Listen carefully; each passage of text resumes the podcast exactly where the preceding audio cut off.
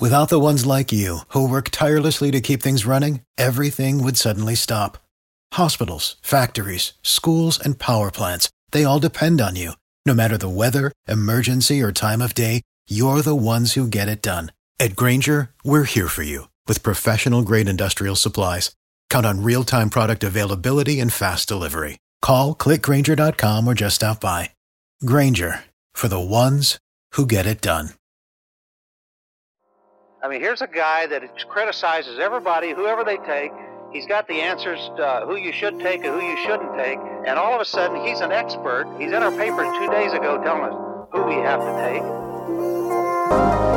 Welcome back to the Believe in NFL Draft Prospects podcast. I am Joe DeLeon, joined by Ryan Roberts and Alex Gilstrap. We had a wild weekend of college football. The number one team in the country goes down to Notre Dame, the number four team in college football, as well as some shocking turn of events with Georgia getting stomped by Florida. Today's episode, we are going to be discussing that impact game for Florida needing a victory, as well as our top takeaways, and also a checkup on the overall draft stocks of various players that we might be higher on than we were previously in the beginning of the season. Before we get into that, folks, I want to share a message with you very quickly from our sponsors, that being Bet Online. The NFL and college football seasons are in full swing. You might not be at the game this year, but you can still be in on the action at Bet Online. I know that I am always checking these betting lines and trying to find ways to make a quick extra buck. Don't have to go all in, don't have to throw $100 in, but throw $5 here and there, and you got a little bit of extra money to buy a beer when you're hanging out with your friends. From game spreads and totals to team, player, and coaching props, BetOnline gives you more options to wager than any place online. And there's always the online casino as well, it never closes. So head to betonline.ag today and take advantage of all of the great sign up bonuses. Again, that's betonline.ag and sign up today. BetOnline, your online sportsbook experts. Guys, I want to get right into something that I know Alex is probably a little bit upset about, just a just a little bit. Georgia looked very sloppy in a 44 to 28 loss. And I think it's pretty fair to say that their quarterback issues, especially with Stetson Bennett being their their lead guy for a while this this season, have definitely caught up to them. And I want to run run to Alex first because this is his team. He's a he's from Georgia. He's a Georgia fan. Did you see this coming? Did you think that at some point they were going to run into a buzzsaw and that the quarterback issues and the inconsistency at the quarterback position were going to hurt them at some point? Yeah. Um, you'd be crazy to think that you didn't see this one coming. I mean, this has been something that's been building up over the last few weeks. Early in the season, obviously Stetson Bennett comes in and really shines, you know, he, he gets rolling and and it's just been trickling downhill since then and, and going up against Florida and that offense being one of the better ones in college football to this point in the season, I just knew we weren't going to be able to keep up, and that's exactly what happened. And you know, it makes us, you know, as a Georgia fan, it makes you think, you know, what what's up with JT Daniels? Is it is it still the injuries bothering him? He's not physically ready to, you know, be hit and be in live action, or or is it he's just not up there competitively with Stetson Bennett and D'Wan Mathis, who played uh, valuable. I hope not. I, I, and if that's the case, then I don't know what to do with him because I don't know how it can get much worse. But at this point, I don't really care anymore because that was the SEC East championship game. Any hopes of going to the playoff ended right there with that that second loss uh, on the SEC schedule to Florida. Florida's gonna probably win out the rest of their schedule, they're, or you know they're gonna go to the SEC championship game. Um, so Georgia's playoff hopes are dead. Uh, and at this point, if JT Daniels is healthy, ready, it doesn't. It, the storyline doesn't matter anymore. It mattered going into this game. You know, Georgia fans calling for JT Daniels to come in. Um, I, I, think JT Daniels. I like I said, I don't know the situation. They haven't come out and give too many details on why exactly he hasn't get, been given his shot. But I, I just always felt like JT Daniels at least gives you the upside to beat a team like this. Stetson Bennett's fine playing Missouri and playing Vanderbilt and playing Arkansas. But as soon as you play Alabama and Florida, the two teams he has lost to, he he can't keep up. Alabama's offense is too prolific. Florida's offense this year is too prolific. He just can't score that many points. Uh, So I'm not surprised at all. I, I I think this was this was coming for a few weeks now. I've seen this coming. Uh, I had that Florida game circled on the schedule as a big time matchup. And as Kyle Trask and Kyle Pitts has just continued to dominate college football so far this season, I just knew that this this was coming, and and it, it just it just sucks that there's not a better quarterback situation. Obviously, we've had uh, quarterbacks in line for this this season, and you know you can go back to Justin Fields, obviously transferring out, and then of course Jamie Newman transferring over, uh, and then obviously he opted out of the season, so that that put uh, our quarterback situation in a difficult in a difficult spot. So I didn't find it surprising. That's just what happens when you you lose your starting quarterback a few weeks, you know, just weeks before the season starts, and you're you're forced to to go with the the shorthand. So uh, Georgia's season's over. So at this point, the JT Daniel storyline, like I said, is is null. It doesn't really matter to me anymore. It's just going to be what bowl game can we get. So uh, yeah, Georgia season's over, unfortunately, and it's it's due to those quarterback problems you mentioned. And if if JT Daniels is still recovering and he's just not physically ready, do you even roll him out any point this fall, or do you, do you just kind of treat this as a another redshirt season for him going into next season? I feel like if this if this is the situation that we're in, I don't think that we should see JT Daniels this fall for Georgia in any respect. As far as the game went, I was on a morning show on Saturday for um, for NFL Draft Bible where I, I picked Florida because like I mean like Alex said, it just went down to Kyle Trask, Kyle Pitts versus Stetson Bennett in my opinion. Even though Georgia has a very talented defense that didn't really show up for the most part. Tyson Well- Tyson Campbell had a very struggling day and um, Richard LeCounte was out, which was a big loss for, for that defense. So uh, I know that at a certain point, right, your defense is only as good as your offense to a degree because hey, we need to get we can't be on the field constantly, and they were just on the field constantly because Georgia wasn't able to to really establish an identity, keep the clock on their side. After that long touchdown run by Zamir White to start the game, it was no, nowhere to be seen. So the, the game didn't surprise me. I didn't even with without Richard LeCounte. I expected the defense to be a little more stingent than they were because I mean, we got defensive players everywhere. Eric Stokes had a pick six. Tyson Campbell has some love. Monty Rice. I know Jordan Davis was out too for defense line, which is a big loss. Azeez. But you know, I still expected maybe a little more of a defensive effort. But at the end of the day, right, like uh, like if you were picking that game, it came down to Kyle Trask or Stetson Bennett. Which one are you more comfortable with? I think that's a pretty obvious answer and situation right now. Yeah, and all of those issues are, are have obviously caught up uh, to them as you've you've highlighted. The crazy thing for this game is it starts out with the the banger play by Zamir White. I was so shocked that the, the game ended up getting so far away from Georgia. When you see plays like that to start a game, it's usually a, a momentum setter. It's usually a way to create some serious momentum for your program and your team in a top 10 matchup like that. So that's so surprising that they were able to completely take them out of the game after such a huge momentum shifter from that long play. Now, to get into some of our key takeaways, we're going to pitch some things that we think were key points from this past week that you should take into account. I'm going to get us rolling here, and I'm curious to hear your guys' thoughts on this. DJ Uiagalelei started for Trevor Lawrence, who was out because of contracting the coronavirus. He's rep- reportedly has recovered, but he did not have time to pass a conditioning test that is required by the protocol at the school. One thing that we saw from from DJ is that this dude can play at a, a- at an elite level, at a top level, despite only playing in his second game. He threw for over 400 yards. He had four total touchdowns, I believe. That is a big, big performance for a guy that is playing in his second ever game as a player who was previously in high school not too long ago. And I know I don't think this should be a hot take when you look at his size, his athletic ability, his arm talent, just from what we know from his high school background and also from what we saw in these two games. This dude is going to be a top 5 pick in the 2023 draft. I don't think that that is that outlandish. The dude, and there's a reason why people tend to compare him to Ben Roethlisberger. He's over 250 pounds, hovering around 250. He's at six foot four. He's got a, a pretty good arm for for a young kid. He made some really really good plays in this game, and we were talking about this before the show that Notre Dame's goal was to take Travis Etienne out of the game and say, you need to beat us with DJ Uiagalelei. And that's exactly what he did. He came up, he stepped up to the challenge, and he was able to play in a top five matchup at a, a very, very high level. I, I really don't think that's that crazy to say. Uh, two or three years from now, when he declares he is going to be a very highly drafted kid.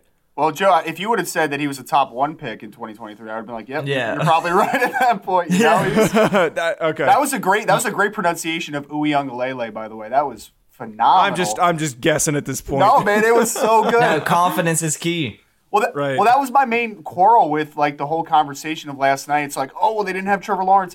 Was the quarterback position for Clemson an issue in any way last night? Like, what, even No. if Trevor Lawrence played last night, and obviously Trevor Lawrence is a better football player right now. I'm not trying to say that Obviously, the yeah. gap is like not substantial or something. But last night, I don't think if Trevor Lawrence played that that the quarterback position is much more dynamic or much better than what DJ played last night. I don't think that's a big difference in that game. That's why I'm just like waking up this morning seeing that that take. I'm just like if the quarterback position, if there were several turn, if there was a turnover or two that were in big moments, if he missed a lot of throws, like I'd be like, yes, you're absolutely right. That was a big determiner in this game. For me, there was no drop off at the quarterback position for Clemson. So was there really going to be a big difference in the game? I guess maybe you could say like Trevor Lawrence is going to juice up the defense a little bit. They're going to be a little hungrier to play at certain points, but I just don't mm-hmm. think that that was a big determiner in that game specifically.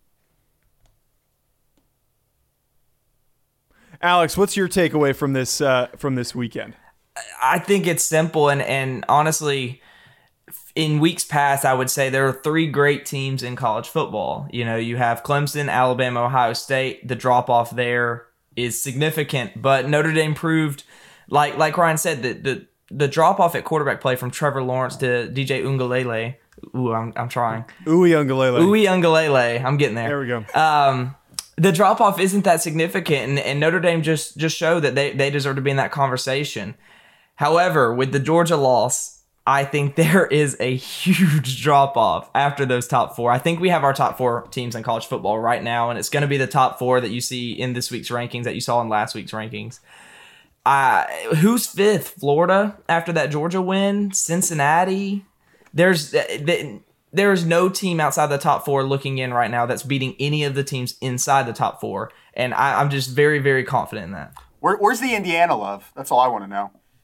Yeah, let's I'm put just Indiana in kidding. that No, top no, five. no, don't do that. Don't do that. I did, Rank Rutgers. oh man, I did want to talk about the Big Ten though a little bit, just because this. So uh, Ohio State, right? They are a legit top three team in the league, in in college football. You can look at them, and they pass the eye test. There are got dudes, NFL players, Justin Fields, Chris Olave, offensive line, right, with Wyatt Davis and uh, Josh Myers at center, and on that defense, Baron Browning and Pete Werner and Shaun Wade. There's NFLers all over the place. So everyone knows that Ohio State is the is one of the elite in college football. There's no question there. The rest of the Big Ten, though, man, it is rough right now because Ohio State is three and zero, but they've beaten teams that are combined one and seven. We're looking at Minnesota, who I thought was going to have a nice um, a nice season going into the year. They lose to Michigan the first week. They lose to Maryland the second week, but then they come back and they destroy Illinois, who Illinois is not a very good team either. Now Maryland has two straight wins. They beat Penn State. Penn State hasn't won a game yet. Michigan, after starting the year off nice, at first you're like, wow, they beat Minnesota. That's a nice win for Michigan. Jim Harbaugh's back. Back to back losses to Michigan State last week, and then they lose to Indiana yesterday. Indiana, are they one of the best teams in the Big Ten? Man, that's a hard sell for me. And then Michigan State beats Michigan last week, who at the time looked like a good win for Michigan State, and then they get destroyed yesterday, 49 to 7 against Iowa. Nebraska isn't good. Northwestern's 3 and 0 as well. So I'm looking at this team and like, who is the best team in the Big Ten after Ohio State? I assumed maybe it'd be Penn State, Minnesota, one of those two. They're one and two and zero and three respectively. Eh, looking at this this Big Ten conference in general, the drop off, and Alex talked about drop off from four to everybody else in the rankings. The drop off from Ohio State to the next best team in the Big Ten is about as massive a gap that you that you're going to find in any conference in college football. So you could sell Ohio State to me. I am selling you, however, the rest of the Big Ten. That conference outside of Ohio State is awful. Well, we got we have Wisconsin as well. If they could play a game, they haven't been able to play a game in what two three weeks now. So it, it, I feel like if if Wisconsin can play, I think they're a top ten ish team in college football. Uh, but you're right. There's a lot of good teams, usually good teams in the Big Ten that are just really really disappointing. This conference looks like the ACC right now. Oof, taking the quick jab at the ACC while you can get it in. Yep. So typically we'll we'll redirect this point in the show as we get to the second half into a discussion on who we think improved their draft stock after just one week, who might have helped themselves with with a good performance. Today we want to do things a little bit differently. We've got pretty much every conference. I believe every conference is playing now. The Pac-12 started up, the MAC started up recently. They're obviously not at the halfway point in their seasons, but we're pretty far in for a remainder of these other teams through their 2020 years. We want to now discuss who are some guys at the beginning of the season that maybe were like in the second or third round or weren't really on our radars for being top prospects or had huge jumps in in your general outlook as a prospect. So Alex, I want to hear from you first. Who are two guys that so far this season have outperformed your expectations, and you're going to be really excited to pull up, break down that 2020 tape, and you might be pushing them uh, higher in, into the conversation for their position groups? Well, first, let me start with Kwity Paye, edge rusher from Michigan. Someone that, you know, was a big name over the summer once Bruce Feldman came out with his freaks list went to his tape and you you saw the athleticism the athleticism was apparent but you just he he didn't know what he was doing and so you, you're really banking on upside there. But this season, from the little bits I have been able to watch, and what makes me so excited to get back into his tape uh, at the conclusion of the season is this man looks like he knows what he's doing a little bit. He's utilizing his hands. He's he's getting in the backfield. He's been a disruption. Uh, playing and play out for Michigan's defense. I'm, I'm really excited uh, to see, you know, with that athleticism, that upside, if this man knows what he's doing with his hands and knows how to utilize leverage, Kwity Paye is going to be an exciting player to watch. I'm really excited to dive back into his film. Uh, my second guy is Kadarius Toney from Florida. Uh, I thought this guy was just gadgety offensive weapon for Florida, and that's what he has been. But this guy has really improved on the the areas you wanted to see. You know, the contact balance is ridiculous. The acceleration and burst is is top of top of college football. And then, of course, you you have the improved route running, which is the biggest uh, biggest point of emphasis that he took, you can tell through this quarantine area because this guy looks crispy running his routes. I, and I, am willing to say I'd rather have Kadarius Toney on day two than Jaylen Waddle on day one. I, I, just think I just think given the given the investment of a day two pick in Kadarius Toney, I'd rather have that have that investment than a day one pick in Jaylen Waddle. I'm a really big fan of Kadarius Toney and what I've watched. I've watched a lot of Florida coming into the season, being a big Kyle Trask guy. Um, so I've been watching a lot of that offense. And Kadarius Toney's really, really impressed. I, I don't think that's too hot of a take, but I, I would. I would take him in day two before I take Jaylen Waddle in day one. Did you just call somebody crispy? Yeah, crispy. that was awesome. That's I'm hungry. a new. That's a new official draft crispy. term. He's a crispy routes. Crispy We wire should be receiver. making shirts for that, Ryan. Uh, that, is, that, that is a good saying. That is a good saying. Alex Gilstrap called someone crispy. That's oh man. Yes, shirts. Design it, Alex. I'll, I will pay for it, or I'll make Joe pay for it. One or the other. oh, okay. I got the deep pockets. Um, it- Ryan, who are your guys? Yeah, go ahead. yeah. So uh, I, I wanted to do one offensive guy and one defensive player. So I'm breaking the rules to a degree. I took a guy that I was already pretty high on, in my opinion, for my offensive guy, but I got called a Justin Fields hater on Twitter um, a couple days ago by, by, you know, he outed me to his three followers. So I, I wanted to, you know, repent my sins, I guess, here on the podcast. Justin Fields was the top ten player going into the, going into this um, coming out of the summer. I had some pause and some concerns over the ability to work off of one to two, sometimes even three reads, the simplicity of the offense that kind of holds him back a little bit. I was firmly in Trey Lance slightly over Justin Fields, and that was a tier, right? That was the tier. The tier break mm-hmm. was for me Trevor Lawrence, tier break, Trey Lance, Justin Fields fighting for quarterback two.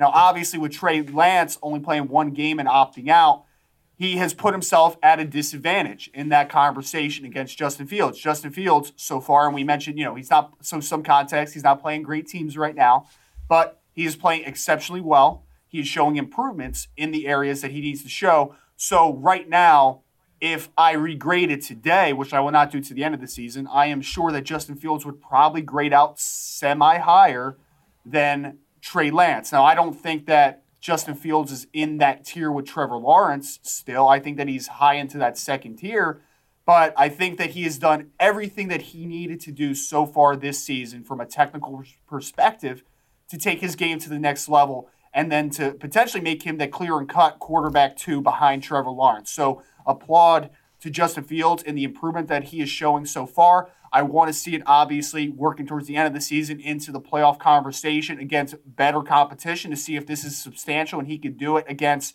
a little bit more speed in front of him. But for now, Justin Fields has done everything that he needs to do for this season. Second guy, if you watched the Notre Dame win over Clemson uh, last night, we're recording this on Sunday, if, if, you're wondering about that. Jeremiah Owusu again had another phenomenal game for Notre Dame this this uh, uh, season. I came into the year with him somewhere on day two grade.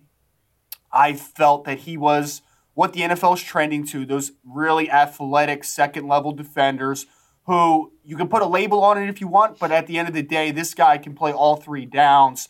And he is the, this specialist playing the overhang rover position in Notre Dame's defense. Jeremiah Owusu he's never going to be a perfect fit as a linebacker. He's never going to be a perfect fit as safety. But with how the NFL is going now, and we saw guys like Dane Brugler and Eric Edholm talking about, hey, he's a first round player, like no doubt on our boards. He's a first round player. I'm coming around to that conversation. I was not comfortable with it because I just didn't know he fit the role the best. But I think that he might even fit that role that everyone wanted Isaiah Simmons to play, right? As like an off-ball backer, dime backer, maybe better fit. He might fit that better with how he plays. He's a little more physical than a guy like Isaiah Simmons. Now, obviously, he's not the athlete that Isaiah Simmons is. He's a very good athlete, so there's going to be some. I don't want to call them limitations, but there's the ceiling for a Simmons is higher than a, than that of a Jer- Jeremiah Owusu-Koramoah. But I am very comfortable now saying as a second level defender, whether you want to label him as a weak side linebacker, you want to call him a big Sam so he can play in some space a little bit, whatever you want to call him, a strong safety roll down. I don't I don't care at this point. He's a matchup um, a matchup eraser. He's a guy that can that can go man to man against slot receivers, against big tight ends. He can set the edge. He can come off. He can blitz from various spots. This guy, there's no limitation to everything that he can do as a football player. And man, for Notre Dame's defense, he has been the main catalyst for that team every week, no matter who they're playing. That guy shows up. He plays at a different speed. Two forced fumbles this past week against Clemson. He was all over the place. And that is, I think, what type of caliber of athlete you're getting moving forward here. You know, you bringing up Jeremiah Owusu Koramoah, all I could think about throughout that, throughout you talking about him was this linebacker class is shaping up to be pretty good. I, I kind of like awesome. this linebacker class. Yeah, uh, you know, you think about because I'm thinking about him in the first round, and I'm thinking about the other guys that are, you know, putting put you know that labels put on him as a first round guy, and this linebacker class is pretty good. Obviously, you have Micah Parsons at the top, and then we're probably going to have a battle for linebacker too. Uh, you know, at least for me, I know I know you're a Nick Bolton guy. I don't know where you're at with him right this second, but Jeremiah Owusu-Koramoah, Dylan Moses, and then and then after that, Nick Bolton, Jabril Cox has been up and down. Uh, there's there's some fun guys. Obviously, you have the Ohio State kids. I, I like this linebacker class, and and Jeremiah Owusu-Koramoah just showing up over the last few weeks, or just the season as a whole, is just really adding adding to that to that take. I, I think I have a hot take too. I don't I don't I don't know how. Well, no, it's definitely hot. It's very hot actually. This might be one of the hottest ones. All right. So you, you guys know I'm a little lower on Dylan Moses. He's done himself no favors in how the game is played today, I would take Jeremiah Owusu-Koramoah before I would take Dylan wow. Moses. Absolutely. Uh, Yeah, I'm, i might be there with you. I don't think that's too crazy to say, but I don't think a lot of people are willing to right. a, like a, acknowledge that because I mean, we always see this with a lot of, you know, traditional football fans and then we also see with a lot of uh, personnel and and player evaluators at the NFL level there tends to be guys that are a bit old school in their thinking, so they're always going to immediately turn to a guy like Dylan Moses and say like, "Oh, this guy has everything that you want," but you have to acknowledge where things are trending defensively. I, I want to ask you guys a quick question about Jeremiah um, Owusu Koramoah before we end up wrapping up with our stat sheet stuffers. I think that this this concern is is legitimate when talking about him as a prospect. If you look at his size, he's listed at six foot one and a half. 215 pounds. You can probably assume that he might be a little bit lighter than that just based on how teams tend to list players. He might be closer to 210. Where does that put him? Because if you're only 210, 215, that's way too light to play linebacker in the NFL. Is this going to be a guy that has to bulk up to 220, 225 and he's is he going to be playing that Jeremy Chinn type role for a defense? Or do you think that he can play linebacker at that side? Like where do you think that he's better off of? like is he better off bulking all the way to 230, 235? Alex, I'm curious to hear from you first cuz we haven't uh, heard a ton on this from you. Yeah, so for me, I think I think his his frame has the ability to add a little bit of weight and he could play that more traditional linebacker role, but I think I'd rather have him currently at his weight, maybe eight, gain about five pounds and play, like you said, that Jeremy Chinn role, that that rover. Uh, I would call him closer to a safety than a linebacker at times. Um, you know that quasi linebacker. I don't know. I don't. You know, it's that it's that gray area of positions that you see in the NFL now nowadays. Mm. I know the the position that some people like to call it. It's like a star backer. Yeah, is a way to describe it. Ryan, yeah. are you are you on the same page as Alex? So I, am actually a little. I'm a little different. I actually think that he's more linebacker than safety, to be honest. So the position that I think that is best for him is if you watch how the Carolina Panthers play defense. You're talking about Jeremy Chinn, right? I actually think he fits into that undersized Sam Backer role that Shaq Thompson plays. He's playing out in mm. space. Mm. Shaq Thompson was a former safety at the University of Washington. He's only route 220, 225 as well. He's not a big guy. So if Owusu Mo can get up to 220 to 225, somewhere in that range, I think he's more than physical enough. And then he gives you the ability to potentially play more base defense because you don't have to take a nickel off um, with him specifically because he can do that overhang stuff. He can do that rover stuff because he already does that. He has that background as a safety. I don't think you lose a ton playing short zones and doing all those types of things, playing some man to man coverage. I think he can do all that. So I actually see him more as that undersized Sam backer. Unfortunately, I think some people are going to peg him right immediately in as a weak side linebacker, but that's not what he does. Like in no part of his game is playing that will linebacker on the backside, flowing underneath, you know, d- doing that stuff as a pursuit player from the backside. Like he doesn't do any of that for Notre Dame. He needs to be on the front side, the ability to use his coverage, to use his speed. I think that that Sam backer, that undersized Sam in the vein of Shaq Thompson is, is a good fit for him. Yeah, I like that point that you put out there that he's definitely not a will linebacker. I always like to use Roquan Smith as the perfect example of describing what you want with a will linebacker. You want somebody fast. He doesn't need to be as big as your Mike. He's always playing that cleanup role of tracking things on the backside. If there's any cutback, he's fast enough to redirect and come back. I completely agree with you that I don't. I don't think Koramoah Owusu or Owusu Koramoah um, really fits that. He's not that that that bigger uh, more aggressive cleanup player. You do want him on the front end attacking, similar to what we see with with the use of Jeremy Chinn. So to wrap us up with our stat sheet stuffer, like we do every week, this is our time to acknowledge some players that maybe aren't in the you know the, the top level draft conversation, and this is not always draft related, but players that we would like to give a nice pat on the head, a little, little tap on the head for a good performance. Alex, who's your stat sheet stuffer? Yeah, mine's not just a single game. Uh, I kind of deviated from the rules a little bit, as I often do. I just noticed you did that. Of yeah, course you did. Yeah, I do that quite often, as you know. Um, but no, I think this is worth mentioning, and and it, and it got brought up a couple times on Twitter, and I just wanted to bring it up on the pod. And I know I talk a lot about Justin Fields right now, as well as he's playing, but Justin Fields at this point of the season has 13 total touchdowns, 11 of those passing and only 11 incompletions through three games. He has as many passing touchdowns as he has incompletions. He has more total touchdowns than incompletions. I think that's insane through three games. That's something that you might see, you know, one game, two games in a season for for a lot of you know your top quarterbacks in college football. But this guy's done it through three games. Uh, I, I just think that's that's just insane. That's efficiency at its finest. I will only allow that one one statistic just because of how crazy that is to have a guy have less incompletions than passing touchdowns. My guy has to be a top level player for the program that I support. And if you want to hear Ryan and I talk this dude up.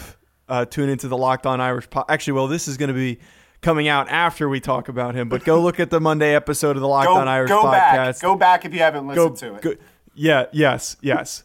I have to give props to Kyren Williams. This dude has been a spark offensively. He stepped up tremendously for this team, and they've needed that extra level of boost, not just like a good running back, but a, a game breaker and a home run threat. And that's exactly what he did against Clemson. He had that long rushing touchdown on the very first play of the game. That is exactly what Notre Dame has needed to provide some balance with Ian Book, and that's what they needed in this game to help them stay in it. So Williams ends up rushing for 23 carries, 143 yards, and three rushing touchdowns. A number of those coming in overtime and also very, very key spots. So uh, you have to give props to Kyren Williams. He is a big reason why they stayed in this game, and he is going to be a big reason why they continue to be competitive. I just saw on ESPN, which is running in, in- behind me, that Ian Book is in the Heisman conversation. No, no, no, no, no, no, no. Ian Book should not be in the Heisman conversation. Put Kyren Williams in the Heisman conversation. If you're going to put one Notre Dame guy in it, put him in the conversation because he is the reason why they are winning football games. I agree. I agree. I couldn't agree more. I, I think when you uh, put his stat line next to Travis Etienne right now, um, you know, pass He's receipt. got more yards. He's got more yards. He's got more touchdowns. I now think, or maybe the same. But you know, obviously the receiving games where that gets a little differentiated. But Kyren Williams definitely deserves his um, his publicity that he's going to need to get here because you know 75 yard. He set the tone of that football game early. Obviously, Clemson came back in the second half. But in the in overtime, he got a couple scores there to, to take this victory. So Kyren Williams definitely deserves big props. I want to see your running back and raise you another one here. North Carolina running back Javonte Williams, who I tweeted out yesterday that I was I talked about him in this in the summer a little bit, man. I was like, who is 25 from North Carolina last year? Because everybody was talking about Michael Carter, who's a good football player, no doubt. The uh, little running back reminds me a little bit of Dion Lewis. I'm like, who's this 25 though? This dude's put together. He's 220 pounds, super physical, explosive. Well, yesterday, um, after North Carolina's defeat last week against the University of Virginia, he had 16 touches. Put in 16 touches. He also um, did some stuff in the receiving game. 16 touches for 175 yards and four touchdowns. 151 of that on the ground on only uh, only 12 carries. So an astounding game for Javonte Williams. He's a guy that might not have the notoriety of some guys like Najee Harris, Travis Etienne, Chuba Hubbard, even.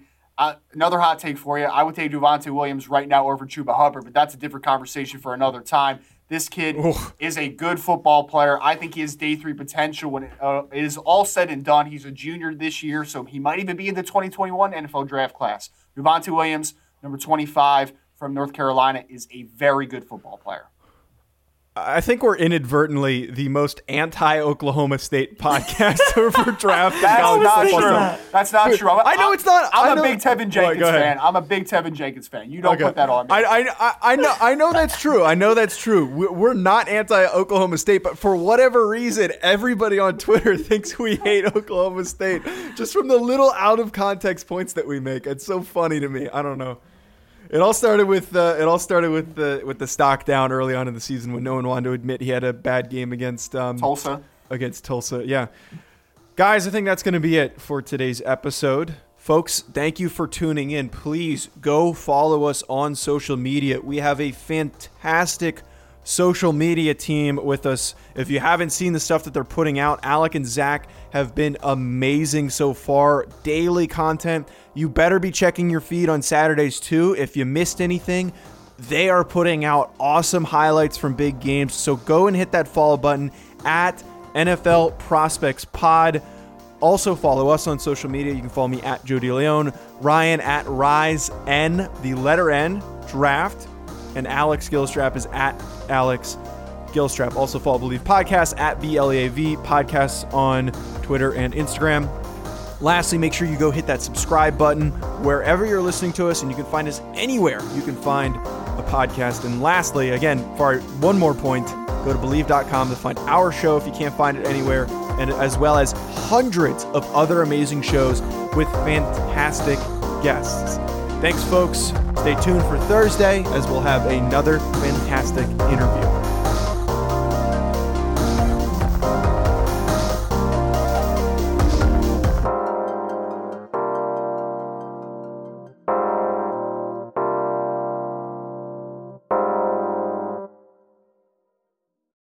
Without the ones like you, who work tirelessly to keep things running, everything would suddenly stop. Hospitals, factories, schools, and power plants they all depend on you. No matter the weather, emergency, or time of day, you're the ones who get it done. At Grainger, we're here for you with professional grade industrial supplies. Count on real time product availability and fast delivery. Call clickgrainger.com or just stop by. Grainger for the ones who get it done.